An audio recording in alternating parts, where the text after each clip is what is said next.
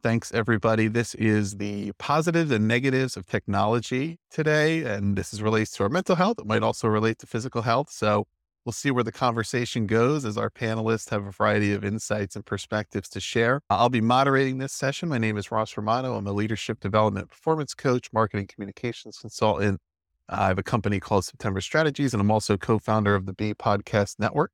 So our network is really pleased to be partnering with Beluga and Same Here Global this year. We'll be sharing this session and all the sessions this month as podcasts. They're on Apple, Spotify, wherever you get your podcasts. You can actually go to samehere.transistor.fm to find it wherever you like to listen. But please do check this one out. Check out all the sessions all month. There's a lot of great discussions. As I said, this is the positives and negatives of technology on our mental health. And the way I'm looking at this is there's a lot of concerns around access, control, and moderation when we look at both, right? The positives, there's access to learn more, do more, connect more. These are wonderful things. There's access directly to healthcare and mental health care, to family and friends. Technology enables a whole lot of things, productivity and more, but also, how much can we control or do we feel we can control? When we can't, we veer into those negatives. We have access to what we want, but also things that we might not want to have access to us do. There's overload, pressure, anxiety, burnout. And so we need to really talk about how do we prioritize the good, mitigate the bad, and really get the positives out of technology. So with that, I want to welcome in our panelists today, and we'll go to each of them. And what I'll ask each of you to do is please do introduce yourselves, tell our listeners who you are, and tell us what draws you to this conversation we're having today. So why don't we start with Marialice? Hi, Ross. I'm so happy. This is my very first Twitter Space conversation as a panelist. I've joined in this month as a listener. This is the best thing. I tweeted about it today. The best thing that ever happened to me during the pandemic was Evan Schwartz invited me to be on a panel for that very first year where they hosted the Same Here Month. And I happened to be on the panel with Eric Kuzin, and that has been a game changer for me personally and professionally. So I wanted to start with that because it really, I feel like, sets the foundation about my why I'm excited to be here today, because it started in 2020 and I will be a massive fan going forward as well. But I'm really lucky because my colleague, Eugenia Tamez, is joining in today as well from Mexico. And we really run, we consider ourselves community architects. We get to work with school communities around the world, really creating time and space for young people to use technology for good and invite an outside community to come and learn with the students. So it's a very intergenerational approach. And we Use Tech for Good is under that umbrella for digital citizenship, and our balance since 2020, when we first met Same Here, they're our balance partner about digital wellness. And we've gone to conferences and we've promoted Same Here. And so I feel like that probably is great for my introduction and just who I am and why I'm really connected to this topic and everything that Beluga and Same Here. If they say jump, I'm going to say how high. Wonderful. So thank you, Marialice. Eugenia, welcome to the conversation. Oh, thank you. Thank you so much, Rose. I'm super happy to be here. I'm super excited. I've been working with Marialice since, maybe 2016. And it's also my third year. I am really fortunate to be, for the third time, to be part of the Same Here Mental Awareness Month. I'm sorry, my English is betraying me a little bit. But anyways, I'm in the Digital Citizenship Institute alongside Marialice. I'm a consultant and speaker and social media community manager. I'm a translator as well from English to Spanish. And I've been organizing summits in Mexico and across Latin America. I love this conversation and be part of this because I truly feel like we need these conversations in our everyday lives. It's like Same Here says, it's 5 in 5. It's not only 1, 2, or 3. It's 5 in 5. And including this type of contents of conversations in our families, in schools, with our friends, it's like bringing this conversation to become our new normal, right? Because it's It's like part of our everyday life, and I'm super committed with the same here. With Same Here, also, I've been also translating the app itself and many things to bring this conversation to Spanish-speaking communities as well. I really think that this message is really, really important and can make a difference in everyday life. Wonderful. Thanks, Eugenia. And we also have Christine. Hi, everybody. I am Christine Ravesi-Weinstein. I'd like to thank everybody for having me. This, too, is also my first go at being a speaker on this platform. So the reason that, I'm here and this is important to me is because I'm living this. I am not just an educator. I'm not just an administrator at a school, working with students who are struggling with mental illness. I am someone struggling with mental illness. This conversation is my every single day.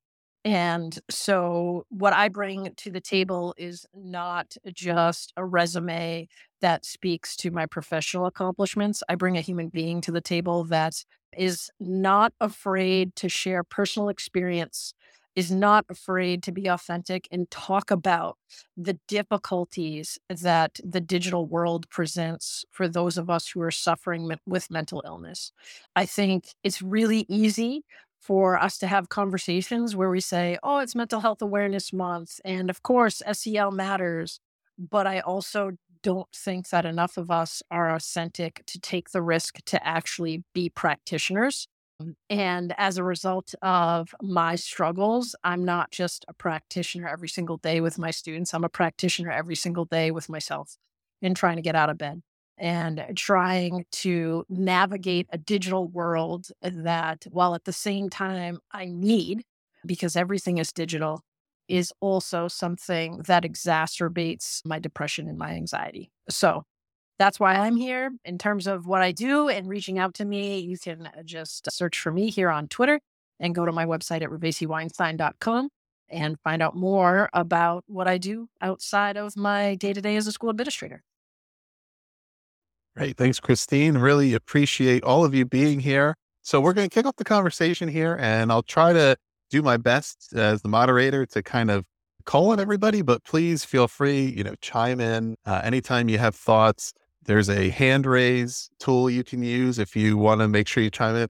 I have no idea how to use it, so don't worry about it. If you don't know how, just feel free to speak up and we'll make sure everybody gets a lot of involvement here in the conversation. So I wanted to start by framing from each of your perspectives what technologies you really have in mind as we start to engage in this conversation, right? Obviously, we're on a social media platform right now, and there was a separate conversation last week specifically related to social media and its effect on mental health. But, that can be part of our conversation here too. But there's so many other technologies, so many other things that each of us may be thinking of that I think that'll provide really useful context as we start to go deeper and deeper into this. And we start to talk about these positives and negatives. So why don't we go in reverse order with this one? We'll start with Christine, and then, everybody just share what you're thinking about, what comes to mind for you, and what you'd most like to kind of focus on. Well, I think, obviously social media is probably the technology that we engage with the most. So that's the one that comes to mind the most. But what I will say about all technology in general is it's all a distraction. And so I know that for me, whether I'm engaging in Twitter or Facebook, or whether I'm on the computer, even just answering email or, making a vlog, whatever the case may be, it's all a distraction from the reality around me, right? And so that can be a benefit. Right? Because when I'm sort of struggling with a bout of anxiety or depression, it can get me out of the headspace. But the reason it's not effective is because it's like, when people say, oh, I just need a vacation, right? And I want to get away. And then there's that old caveat, well, your problems are just waiting for you when you get back. That's exactly what happens when it comes to technology. It's a great distraction, and it will remove you from the present issues that you're dealing with. But as soon as you turn it off, all of your issues are still there waiting for you. And so while distractions are good, they're not problem solvers. So in general, in order to make it different from the discussion about social media in particular. I think that's the issue with technology, is that it's impossible to engage in technology 100% of the time in a manner in which is healthy. Now, on the flip side, right, I do all my therapy sessions telehealth. So the fact that I have technology where I can sit on my bed and talk to my therapist and sob my eyes out, and then I don't have to get in a car and drive home, that's fabulous. I love it. And that's not a distraction because I'm in the throes of it. But in general, I would say technology is a distraction away from what we're struggling with. And then, you know, we're not dealing with the issues. Excellent. Yeah. And I think Christine has perfectly framed the duality of the conversation. We talk about the positives and negatives, where even that piece of it being a distraction, sometimes there's such a thing as a welcome distraction. And other times there's the thing where, you know, we end up procrastinating or putting something aside, and then our anxiety and stress levels increase. So it can go either way. And it's good that we're talking about it so we can really be mindful of that. Yeah, what comes to mind for you when we're thinking about the technologies in this conversation? Oh, I think that it depends on the age of each individual.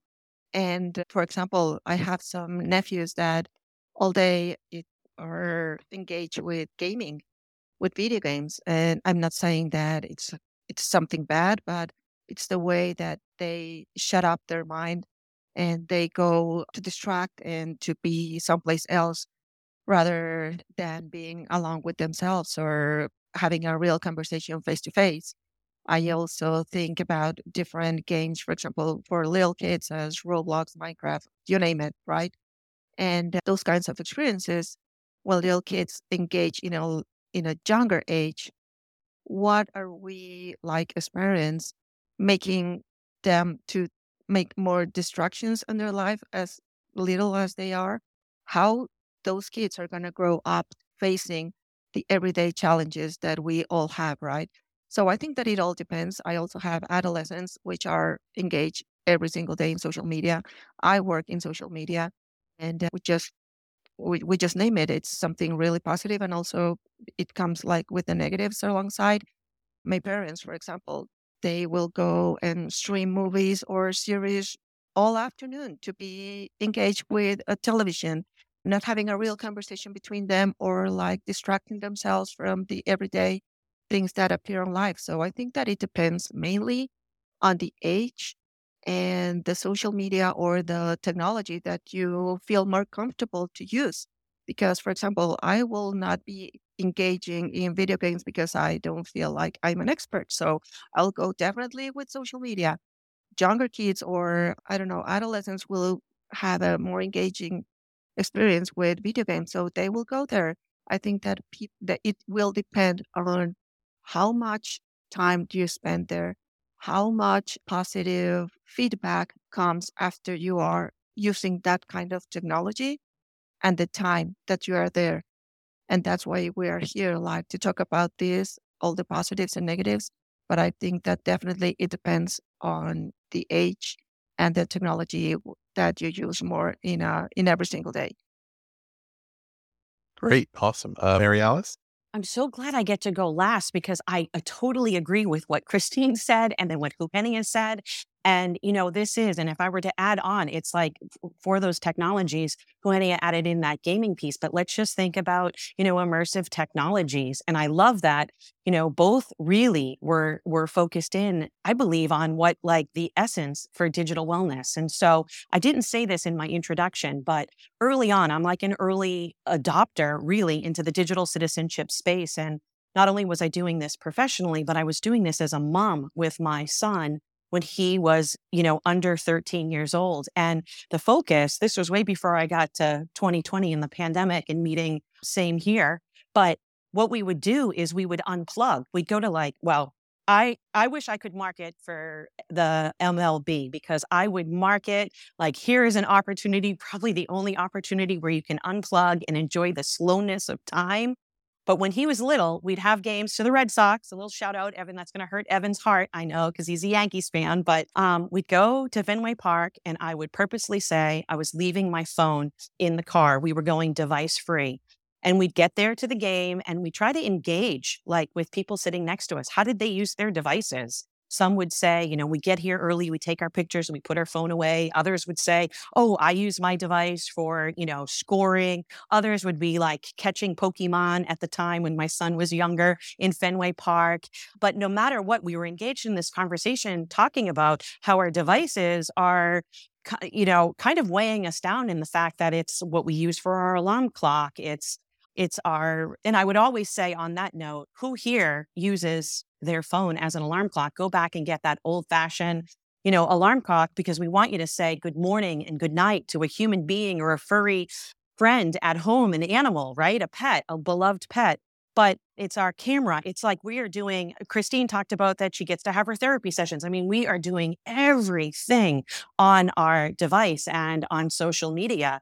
And here is an opportunity to really bring in that conversation that I feel like Eugenia said, really about intergenerational. Her, you know, she went from her young nephews all the way to her parents. No matter how young and old you are, how can we be more mindful about taking those opportunities to unplug and be in the moment and be present? And then when we are plugged in, how can we be, you know, content creators, not just consumers?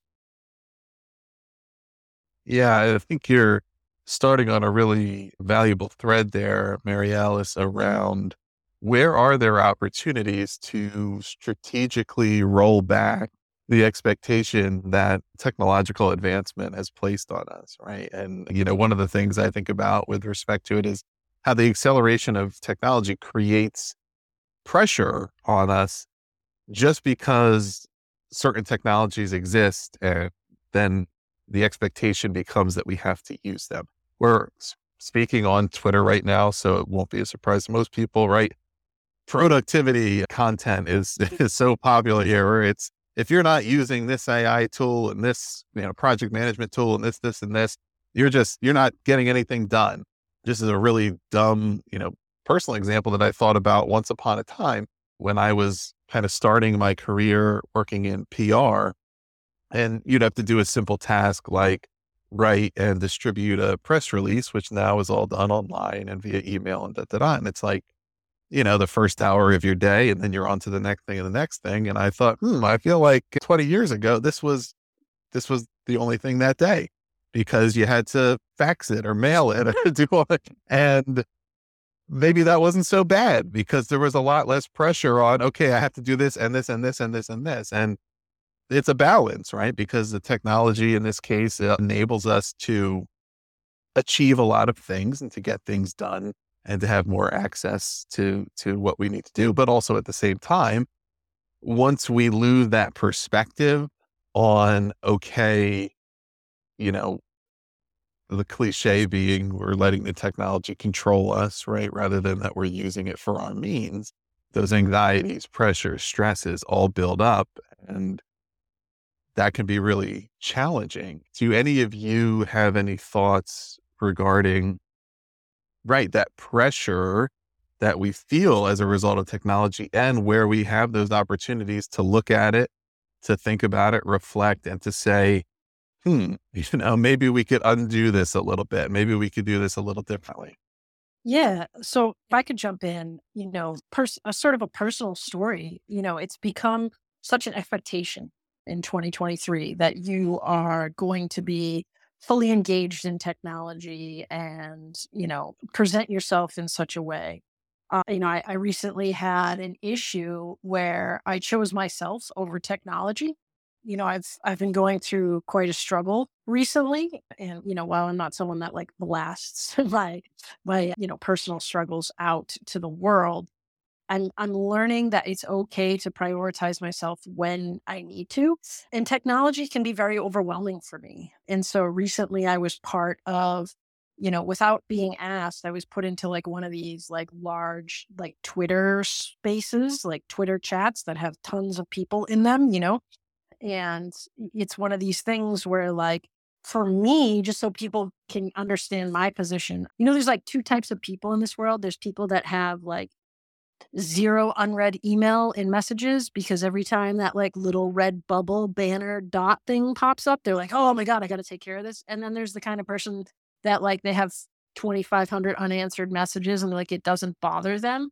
So because of my anxiety, I'm one of the former, right? And so it stresses me out to know that there might be something that I've not attended to. And so being a part of this chat, while I can mute it so that I'm not like hearing the ding of a notification or whatever, every time I sign on, there's, 25 unopened messages. And so it was making my mental health worse because I couldn't keep up with it.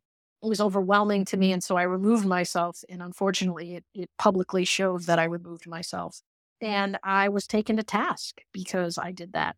And, I've lost friendships over that. And I've struggled with it because it's hard to live in a world where you know what you need and people judge you for taking time out of the technology world. But that's the place we've come to. And that's not okay. It doesn't work for everyone. And we need to be okay with that. Like I applaud people that I see on social media say something like, I'm taking a break. I'll be back whenever. Right. And people say all the right things, but like behind the scenes, that's not necessarily what's happening. And, I share this story not to criticize the people that criticize me, but to allow people to see that just because something works for you doesn't mean it works for somebody else. And if someone is taking a risk to do something for themselves, it's not for you to question their decision. Yeah. Yeah. And it relates to, right, anything as simple as text messaging, right? Like, so easy to correspond nowadays, but sometimes it's like, okay, I see this message and in real time, maybe it would take me 10 or 15 seconds to reply, but also there's some mental, bandwidth that I need to dedicate to that. And I'm busy on other things and I'll come back to it later. And that's just the way it's going to be. And very micro boundary, but just those little things. Eugenia, I think you had something to add. Yeah, as Christine was saying, yeah, for me also having or being around technology, sometimes it's like adding more pressure to my everyday life. But I was thinking of something else. We've seen like the evolution of technology, right? We've seen like since there were no cell phones until today, we're dealing with AI, etc. A lot of things that we already know. But I was thinking about the younger generations. They are born with this amount of technology. They are born around social media, video games, AI, etc. So I don't know, and it will be truly interesting to see how this acceleration of technology creates more pressure on them also. And we've been on this like road or journey for some years, right? And now we are able to see, okay, this is not good for me. Or I will take time off, or I won't even say that I will take time off, I'll just do it. But because we now as adults know that this acceleration of technology is doing like not so good results on our lives. But the important thing here is like how we are going to teach the younger generations to do that also, and to say that it's okay if you're not going to be all day long around social media, that it's okay to unplug, that it's okay to take a break from your digital life, that it's okay to be with family without devices, that it's okay to take a look around and see nature and enjoy other things that doesn't include technology. That's why I think that this kind of conversations and discussions are like a must that should be included in our everyday lives with our families and with our youngsters, because sometimes they don't even notice why they don't feel that good in every single day, and they are plugged in all day long in different devices at school. They are playing behind the screen. Everything around them is technology, but they are not aware that these kind of practices can come into negative results for them. I'm Marialice, before you add on, This just made me think. I was up late the other night watching Pretty Woman. Probably like, what does this have to do with it? But there was this scene, if you've seen it, you might remember, where Richard Gere's character is convinced to take a day off. And as part of his day off, Julia Roberts makes him take his shoes and socks off and put his bare feet on the grass. And he's still on the phone, working. And then later in the movie, he's out by himself and he forces himself to take his shoes and socks off. And he's in his suit, walking on the grass to sort of center himself. And it just makes me laugh because you're 100% right. If we saw that happening today, we'd be look at this crazy person, right? But there's something real about taking a moment to ground yourself and not looking at a screen, not being in front of a computer. And it's crazy that we're in a world now where doing that, you'd seem crazy. Whereas if you sit in front of a computer screen all day and don't get outside, you're not crazy. How did we get here? Right. And there's there's this tension, right, between perhaps what we feel is an obligation to be an engaged citizen, right, with the news and current events and what's happening and all the, but yet it's just so constant and overwhelming and such bombardment that you can quickly find yourself doom scrolling and not even realize that you're doing it, or, not having an escape hatch to pull out of that.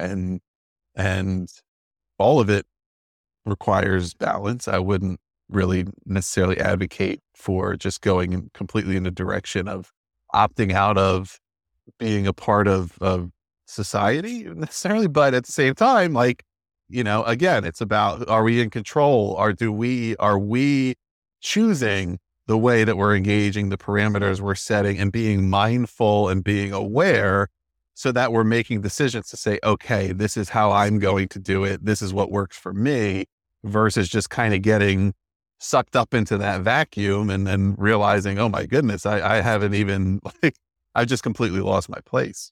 So maybe if we go outside in our bare feet on the grass and stand there and then scroll through social media or check email, that could be a good balance. That could work, yeah. Marialice, you kind of kicked off this thread that we've been on, and, and I think a great point that you had made, and kind of the illustration of going to the baseball game, and is that it's doing things together with real people in the flesh too, that often, a great thing about technology is that it can connect us with people that we don't have proximity to and we don't have access to. But then at the same time, we might be sitting in opposite rooms in the house texting each other instead of talking, right? Exactly. And I want you to know, I have to just jump in and say that I have utilized the do not disturb option. I feel like I have it on all the time. So when you think about what Christine was talking about, it, you need to put yourself first. My Nana would always talk about, if you're not nice to yourself, who's gonna be? Shoot, that was exactly what she would say. And in this context, I have do not disturb on all the time. And I want it to be my choice when I'm going to see whether they're unread emails or a zillion text messages or what have you. Because if not, I feel a little bit out of control. And the work that I've just been in, I'm always trying to look at the positive. I am a glass, definitely not just half full, but it's overflowing, right? I try to talk about things that we should avoid, but I'm really focused on what we should encourage. And I know that while we were preparing for this, I shared that I wanted to talk about, and I feel Eugenia talked about, how we help our young people, to be able to practice this, to put it into action, is that in the fall of 2011, I was a college professor, and I designed and created a course for incoming college freshmen. It was a first-year seminar, and that focus is really on service learning, getting introduced to college, building a community. And so, the professor, you can teach whatever you want. I created this course called Please to Tweet You. Are you a socially responsible digital citizen? And I thought, no matter what, when these incoming freshmen, whatever their majors are going to be, gosh, this will be a great foundation for them. But over the summer, before the class started, I thought, I wish I could give them an authentic audience. So I blogged about it. I put it out there in the world. I tweeted the blog post. I said, does anybody want to join my college freshman? And to make a long story short, a second-year teacher that I had never met before in Birmingham, Alabama, and I am in Connecticut. So second year teacher, high school teacher said, my high school juniors in Birmingham, Alabama would love to join you. And so that's what happened. We did this project. And I thought originally they might come up with a student, solution towards cyberbullying, because that was really big back in 2011. But I took a back seat. And the second year teacher, Beth Sanders, who's also a big fan of Beluga, she took a back seat and we let the students drive. And so to kind of tie this together, the importance of project-based learning so our young people can put this into practice. That project that they created ended up, they coined it the iCitizen Project. And the focus where geography was an issue. We're in Connecticut, they're in Alabama. We had to use social media to connect and collaborate. But my definition for digital citizenship is a direct result of the iCitizen Project, because these young people, the college freshmen and the high school juniors, they really believed that in the 21st century, we need to learn, we need to practice how to see the human sitting next to us. Because if you can't see the human sitting next to you, you're never going to be able to apply it with people around the world that might look different, speak different languages, practice different religions or cultures or traditions. And if you can't do that, you're never going to be able to apply it to the human across the screen. So it's a real focus on this local, global, and digital. And that project has launched me into some incredible opportunities, learning opportunities with school communities around the world, where we're community architects. We're creating these opportunities for these young people. And just this past April, we hosted a celebration, a Use Tech for Good celebration. I know Eugenia can speak about it. It was in different languages. We were celebrating how to use tech for good. And the majority of our projects had nothing to do with technology. The part that was focused on tech was this willingness to be a connected classroom where you break down your classroom walls and you invite the outside world to come and learn with you. So I am a huge advocate of that type of connected learning for balance, right? For digital wellness, to help improve mental health, to have that empathy, that SEL piece that Christine spoke about. So those are I'm sorry, I probably went on a little bit too long, but I'm passionate about this. Perfect. Yeah, Eugenia, would you like to add more to that? Sure. It was a different and totally amazing month. And it was supposed to be, I think that the best things in life comes when you never expect it, right? And this is the story, because we were organizing only half a day in-person event with showcasing student projects. But for some weird reasons, Marialice and I just said, okay, this is not working.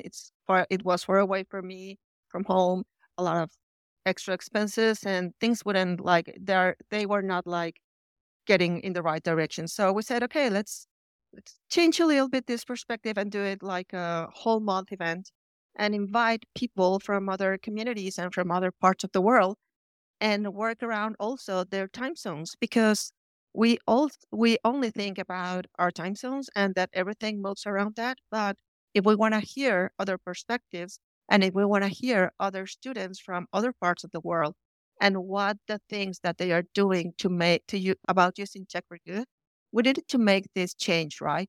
So we did it.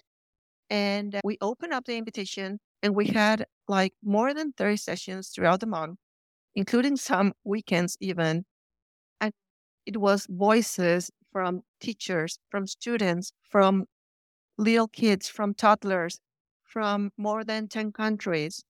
And it was something different every single day about how they use tech for good. It was something totally different that we didn't expect it, and also gave us a totally different perspective on how other people live their everyday lives. Okay, we are together right now using our Wi-Fi, maybe in our homes, totally good, right?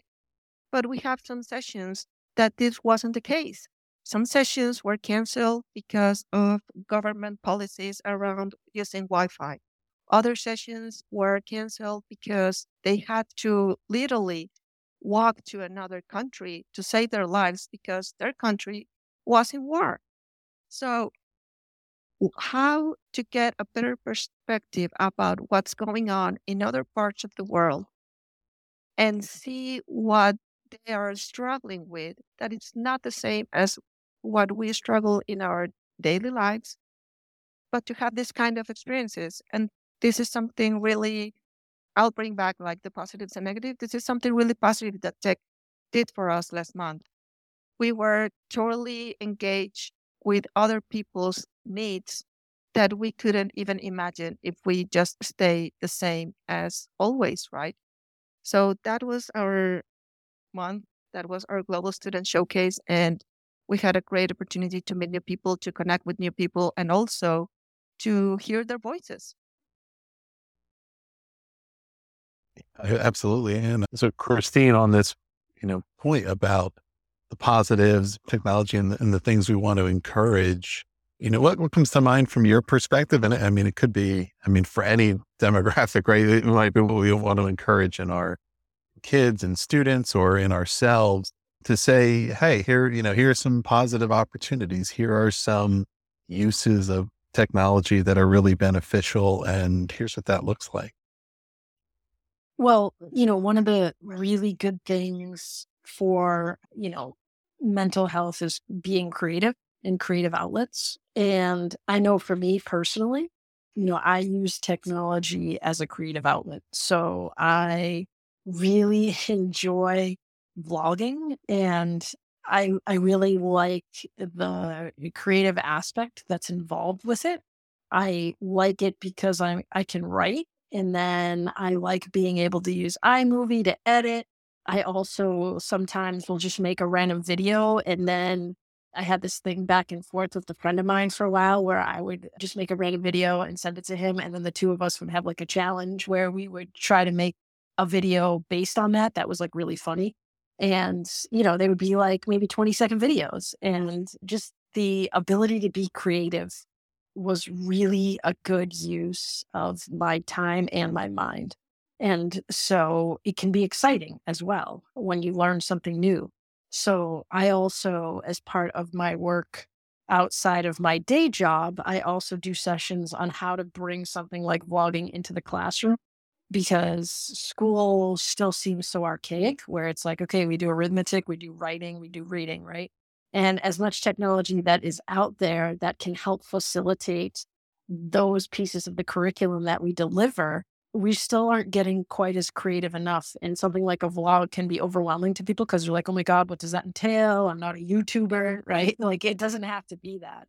And, that's a way that I use very basic and simple technologies to support my own mental wellness, and also try to help educate teachers about, so that they can help students find very creative technological outlets as well. Is there, perhaps an element of taking the time to encourage an appreciation of what we're able to do with technology that could have an effect on the way we might engage with it more positively? I'm thinking about, and probably most of us here, well, even, beyond what we're doing right now on Twitter, but most of us here could probably think back a week, 2 weeks, a month, and think about Zoom calls we've had. Where have those people been, right? In India and South Africa and Europe and Washington State, Mexico, and Canada, right? And then, it's just part of our routine at a certain point where you're just going through and doing this, and you don't really stop and think about, wow, this is pretty amazing. And it's quite new. And it's, and it's an opportunity. It's an opportunity to, when we are thoughtful and when we are choosing our approach, to open our mind, open our borders, have exposure to new people, learn about new things, and vice versa, which can also turn into the opposite side of it, where, the selectivity and the ways in which, exposure without context creates those negative effects. But I wonder, even if just taking time to think about and then talk about those things, particularly when we're talking about younger generations who, you know, don't have the same memories as we may about when some of these things didn't exist, to say, here's why this is so fascinating. Here's why this is so interesting, but here's also why we don't have to think about it as just the status quo state of being, because it hasn't always been here. It doesn't have to be here. And there's other ways of engaging with the world. You know, are those conversations that any of you have had with peers or with learners to kind of contextualize and almost, you know, really pull out the positive, right? And the wonder in a lot of these things. Well, it's funny you say that because, you know, I think that perspective of like, look how far we've come, and, you know, we can get on a Zoom call and it's still relatively new and we can talk to people from all over the world, I think has allowed for, you know, someone like myself to connect with other people that have shared experience and that I might have otherwise not. I mean, that's how I met Marialice, and that's how, you know, I got to be connected with Same Here and Beluga, right? So like, those are invaluable sort of experiences. I will say though, as, you know, an anxious person and an introvert and a deep, flawed thinker, you know, when you put it into such a huge perspective like that, it almost makes it more overwhelming, right? That like, I am just one tiny person on this big, huge planet that like, you know, I can get online and talk to whomever, whenever, anywhere in the world. And so that can kind of like, it's a double-edged sword, right? It can kind of mess with your mental health too. Like, holy crap, like the possibilities are endless, you know? And then that whole game of like, what if kind of keeps going, and it can get a little bit overwhelming. So it's like, allow yourself to be reminded of the good that's come from it, but don't dive too deep into how remarkable it really is, because it makes you feel so small. Yeah. Marialice, what do you think? You know, I love everything about making these connections online, because it just, you know, whether you're able to see yourself or like, let's just even bring this back to the, you know, back to mental health and that five and five, that I'm not the only one. Sometimes, you know, technology can make you feel like very isolated, but then there are the beautiful parts where I'm not alone and I have this inner circle, or I have the PLN or the PLF. I know Sarah Thomas coined that, you know, the PLF instead of that network, it's that F is for family. And I really love that, because some of my closest people in my life, I have met on Twitter, right? Like, and then had an opportunity to meet them in conferences. And those are some of my very strongest connections I've probably ever had in my life. So when we think about how do you replicate that in the classroom, again, it goes back to like what we were kind of sharing about what we did for that global student showcase. I mean, the tech that we're using could just be as simple as, you know, this willingness to break down your classroom walls and connect and collaborate in really meaningful ways around project-based learning. And even to like touch back to with Eugenia, when some of those, what we showcased and celebrated last month, a lot of them had nothing to do with technology. One was a group of high school students in upstate New York, and they were really focused on CPR because of what happened with the Buffalo Bills and Damar Hamlin, and they took up his challenge. And so for their community, they wanted to go and learn CPR, and they wanted to train others. So they were going and they were talking to their athletic department and their coaches. And not just the coaches, but they were making sure that the captains of the spring teams all knew how to perform CPR. And when you think of something as simple as that, that is like making an impact no matter what, right? That's making a positive impact in their community. But because they were willing, right? And they broke down those classroom walls and they allowed us to use technology for good. And we amplified, you know, their project globally. That's the part that I feel like, if that's all that we do, and if we were mindful about using technology that way, we could really have our young people identify real problems, solve them, and then use tech to inspire and empower others to do something in a really, really positive way. Yeah. Positive. I think, that focus on possibility, right? Because part of it is, everything has potentially unintended outcomes, unintended consequences. If we go too far in one direction, then what comes with that and what do we have to guard against? But certainly that, if we think about it in terms of possibility, what's possible, what are things we could do, what might be available to us, and not think of it in terms of what we have to do, what we need to do. That things have to be done a certain way.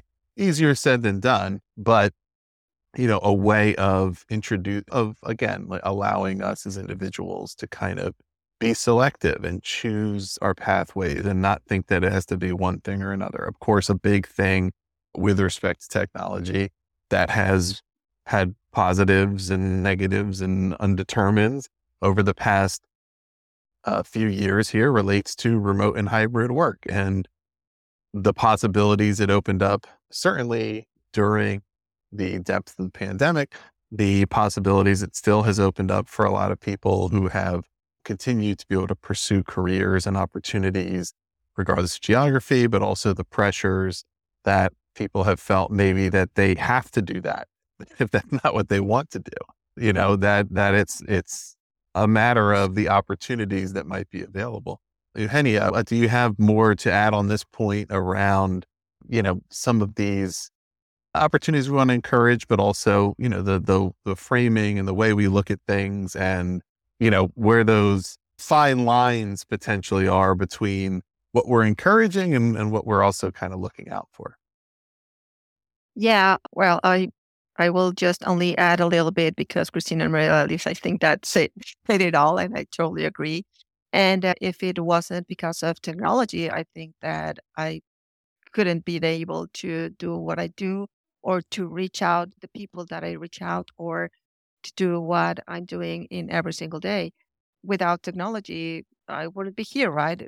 To start at some point, basically, without it, I've never been here. I never met any one of you amazing people and haven't had these amazing opportunities in which I work every single day. I think that about setting the boundaries, it's something that to complete a little bit about everything, about what I said before with younger generations, we need to start with ourselves. If, for example, we're using social media, okay, what's in our feed? How much time I'm going to spend on social media every day, to be aware of what I'm consuming, how much time I'm into technology has helped me. I'm not saying that it's for everyone, but I think that if we pass the voice to younger generations about this, can make a difference also in their lives. We've been through a pandemic where we were almost connected 24/7, and it was the right thing for everyone or the most positive things for everyone. So we got the experience.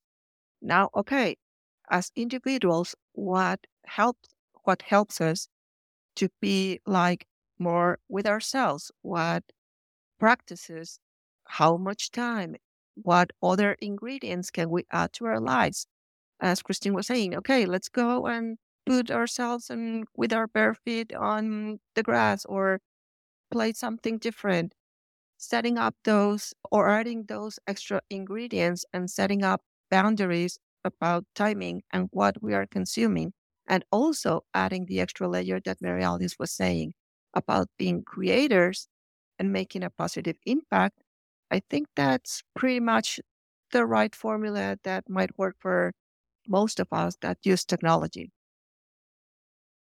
Right. And, one thing that I did want to touch on briefly is, in May 2023, I almost feel like it's impossible to have a conversation about technology with at least explicitly referencing AI, right, and the proliferation of AI-based technologies. But I think they're really a powerful illustration of so much of what we're talking about. Like theoretically, that strategic, thoughtful use of these technologies can support many of the strains on mental health by saving time on tedious tasks, improving accuracy and productivity, and allowing us to, automate things and do things a little differently in a way that removes a lot of processes that might have been traditionally burdensome.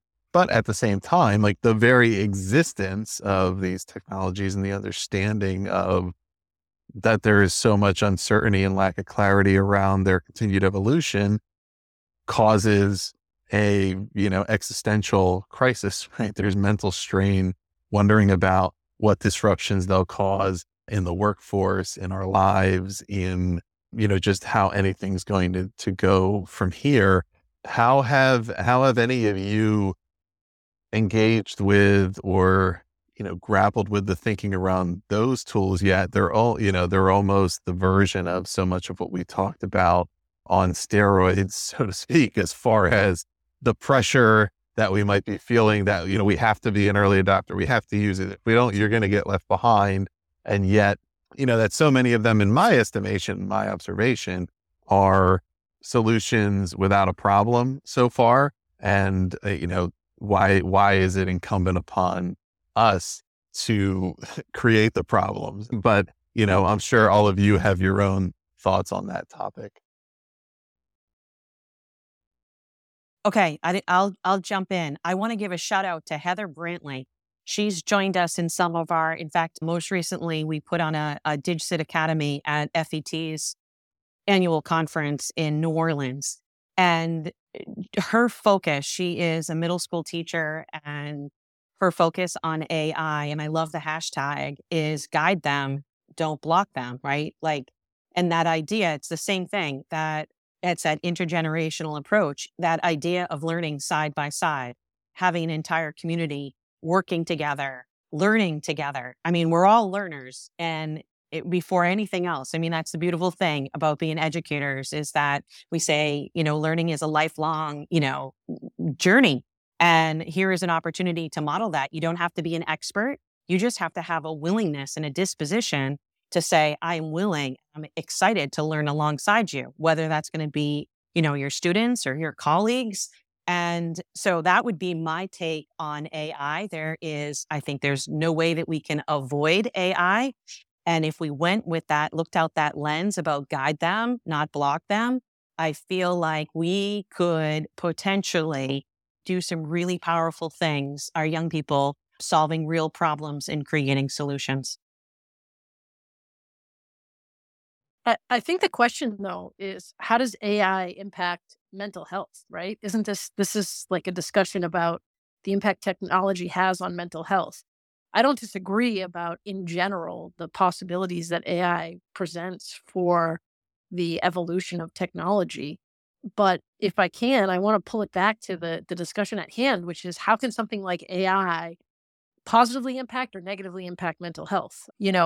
I think that it can positively impact mental health because if you're somebody that's struggling with a starting point or struggling feeling overwhelmed by the amount of things that you may or may not need to do, if we use it correctly, it can be a resource to help reduce that stress and give you a starting point. That being said, I also fear that AI is going to allow people who need to push themselves to never push themselves. I worry about that for our young people. I feel like as an adult and as someone that has been dealing with their mental illness for 2 decades now, diagnosed, I'm able to make the right decisions about when I need that additional support and when I'm using it as a crutch. Our young people aren't going to be able to do that. And so us being able to guide them requires a lot of work on our part to understand where these mental illnesses sit when it comes to our students and technology and its impact on them. Because I worry that you're going to have students that are like, well, I'll just use AI. I don't have to do it, right? And then they're never going to leave the house. Whereas someone like myself, I recently used AI as a support to write a paper for a class I'm taking. I hate to have to admit that, but it worked really well in that it supported me getting my idea off the ground. And so I want us to be careful that we stick to sort of the topic at hand here, because this is going to become an even bigger obstacle for mental health. And it could become the technological manifestation of the old, defense mechanism. I wasn't really trying anyway, right?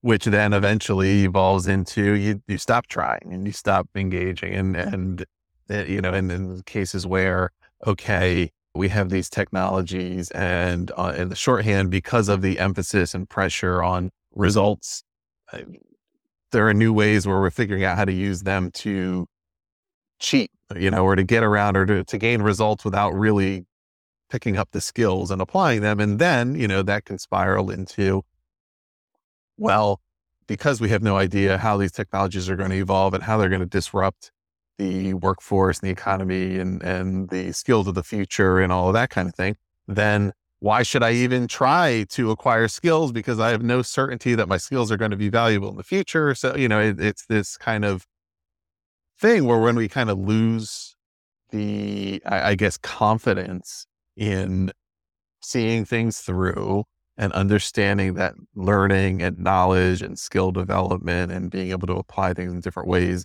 are inherently valuable and will prepare us to be able to learn what we need to learn again in the future, that we can really get wrapped up in a destructive and paralyzing, I guess, mental cycle there, right? When we're trying to conceive of all the big picture and the small picture all at once. I think you sort of referred that a little bit earlier, Christine, around, when we think about this stuff too much, then we start to feel like, okay, now I don't know how I fit into all of this. And it can be really challenging. And to me, again, I've engaged directly with some founders and creators of these technologies and come away thinking, you don't even know why you're doing this, right? Like, you're creating this because you know how to make the technology, but not because you know what you want to do with it or what anybody else would want to do with it. That can leave you feeling very disoriented, to say the least, when you realize that, like, these things are just taking off with limited guidance of all. On this point, and we'll, after this, we'll wrap it up with one final point. But Penny, is there anything you would like to add on this point before we move along?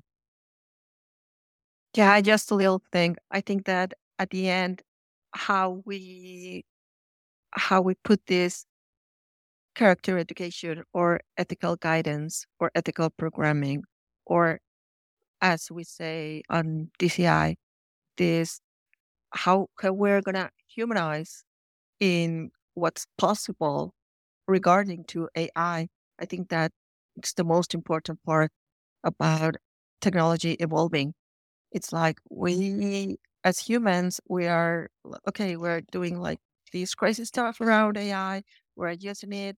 Sometimes it might be like confusing or like scary even, because we don't know that if somebody is watching us with a certain program or from certain parts of the world, etc. But this human part that we have, or as humans, it will never change. And it will never change the way that we put that focus or the way that we use that technology for good.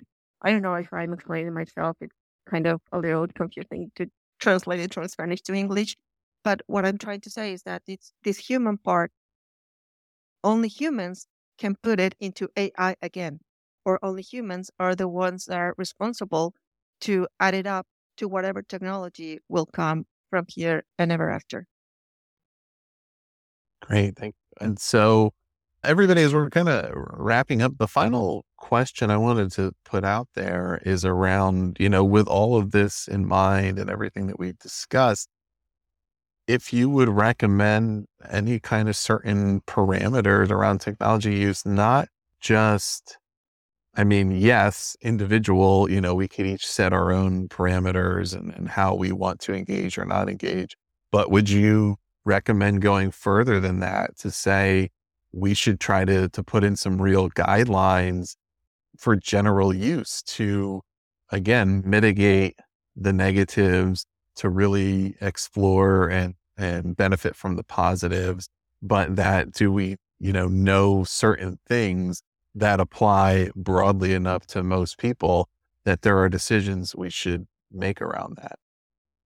If I could jump in, because I have to jump off for a 6 o'clock engagement. So I just want to say thanks for having me. It's just been a good conversation and a lot of fun.